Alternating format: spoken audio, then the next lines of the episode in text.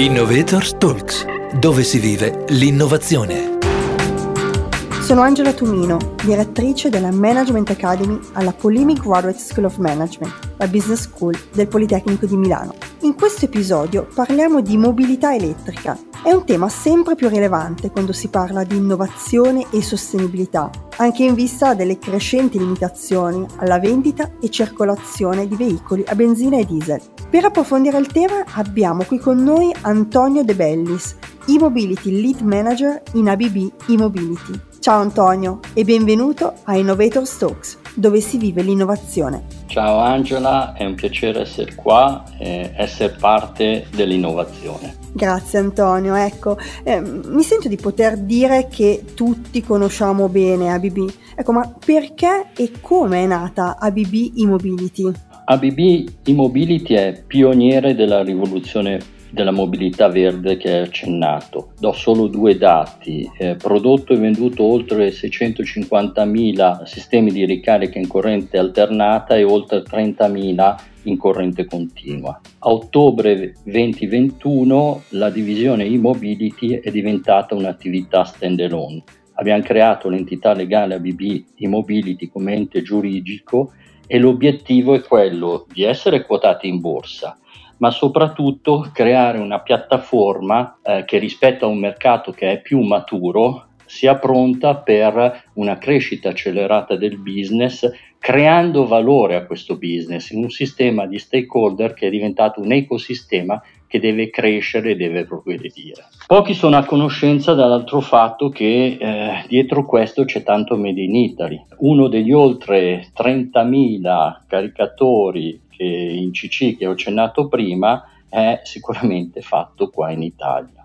Lo stabilimento è a San Giovanni Valdarno, che è il centro globale di eccellenza e produzione dell'intero portafoglio eh, di prodotti di sistemi di ricarica in corrente continua, per cui carichiamo sia i mezzi elettrici, le auto, ma anche i bus e i trucks. Eh, nell'estate 20 e 21 abbiamo annunciato un investimento per il nuovo stabilimento, sempre a San Giovanni Valdarno. La nuova struttura da 30 milioni di dollari come investimento è la risposta di ABB Mobility allo tsunami di domanda che è stata originata dalla forte penetrazione e diffusione dei veicoli elettrici nel mercato Italia. La presenza di fabbriche, soprattutto in Italia, è una, un, un elemento molto importante, anche perché possiamo effettivamente dimostrare la capacità di raggiungere obiettivi di sostenibilità. Per noi le fabbriche diventano un punto focale per realizzare quello che chiamiamo l'ecosistema che va oltre il concetto di industria 4.0, parliamo di industria 5.0. Oltre agli obiettivi classici di efficienza e produttività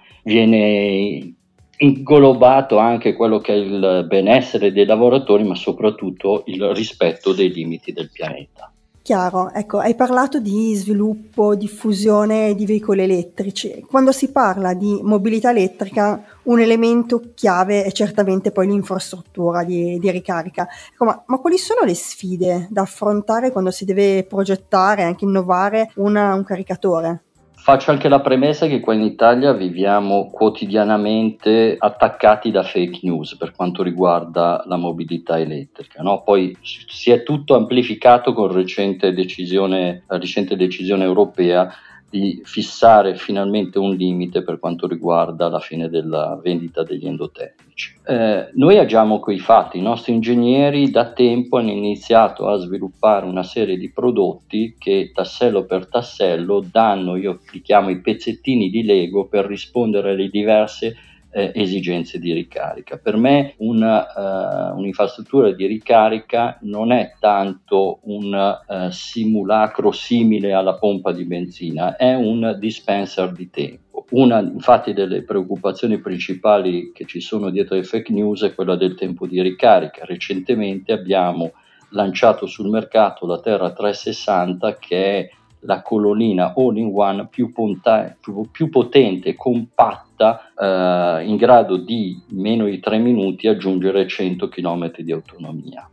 I nostri ingegneri anni fa sono partiti con l'esigenza di eh, massimizzare l'investimento di una piastrella eh, riuscendo a eh, mettere lì nel tempo sempre più potenza e sempre più capacità di eh, caricare veicoli in contemporanea. La Terra 360 è il raggiungimento di, questo, di, questa sfida, consentendo appunto in modo modulare di arrivare a erogare fino a 360 kW di potenza e eh, gestire fino a quattro veicoli in contemporanea. Dietro c'è eh, uno studio maniacale non solo in termini eh, elettrotecnici, eh, ma c'è dietro anche lo studio, per esempio, di una meccanica e di un design che consentano di eh, sopperire alla mancanza di standardizzazione per quanto riguarda la presa di ricarica e garantire eh, di, la raggiungibilità della presa dove fare la ricarica senza far toccare a terra il cavo, considerando che il cavo, dall'esperienza che abbiamo maturato,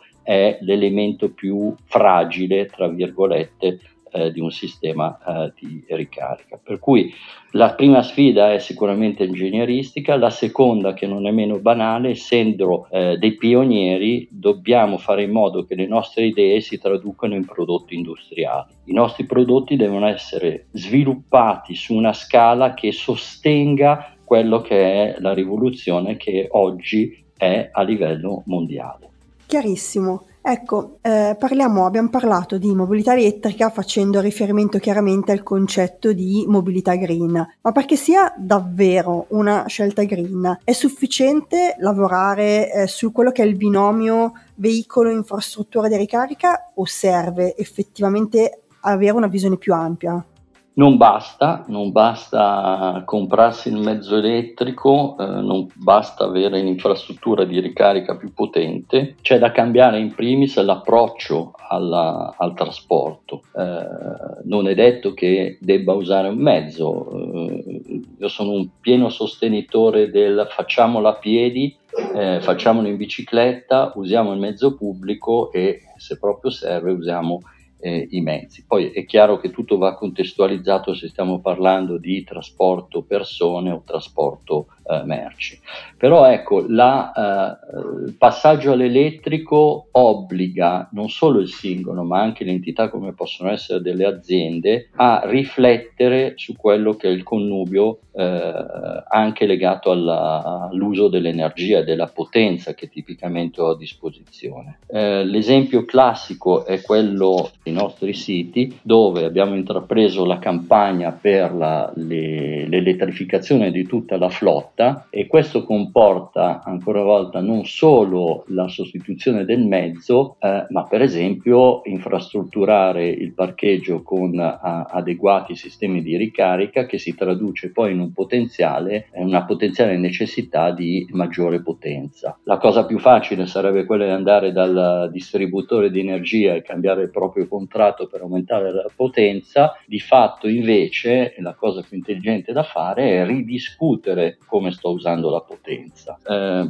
per fare un esempio, a Valdarno stiamo prospettando nell'arco del 2022 di arrivare a oltre 190 sistemi di ricarica tra corrente alternata, che sicuramente saranno la maggior parte, ma anche sistemi in corrente continua, ipotizzando appunto anche l'uso di, di, di corrieri eh, che portano a, fanno parte della supply chain per la, per la fabbrica con mezzi elettrici. Ecco, questo non vuol dire aumentare la potenza che è richiesta dalle nostre linee di produzione, No? Eh, noi dobbiamo dare business continuity senza avere effetti collaterali perché ricarichiamo una serie di mezzi sulla nostra linea di produzione e questo è fattibile, è fattibile con le tecnologie che oggi sono a disposizione che consentono di eh, creare effettivamente dei siti che sono a uh, zero emission o quantomeno tendono ad arrivare secondo un percorso a, quella, a quel traguardo, eh, che sono da un punto di vista energetico ecco, quanto più possibile indipendenti e contributori con eventualmente una eh, fonte di, ehm, di, produzione locale, tipicamente fotovoltaica,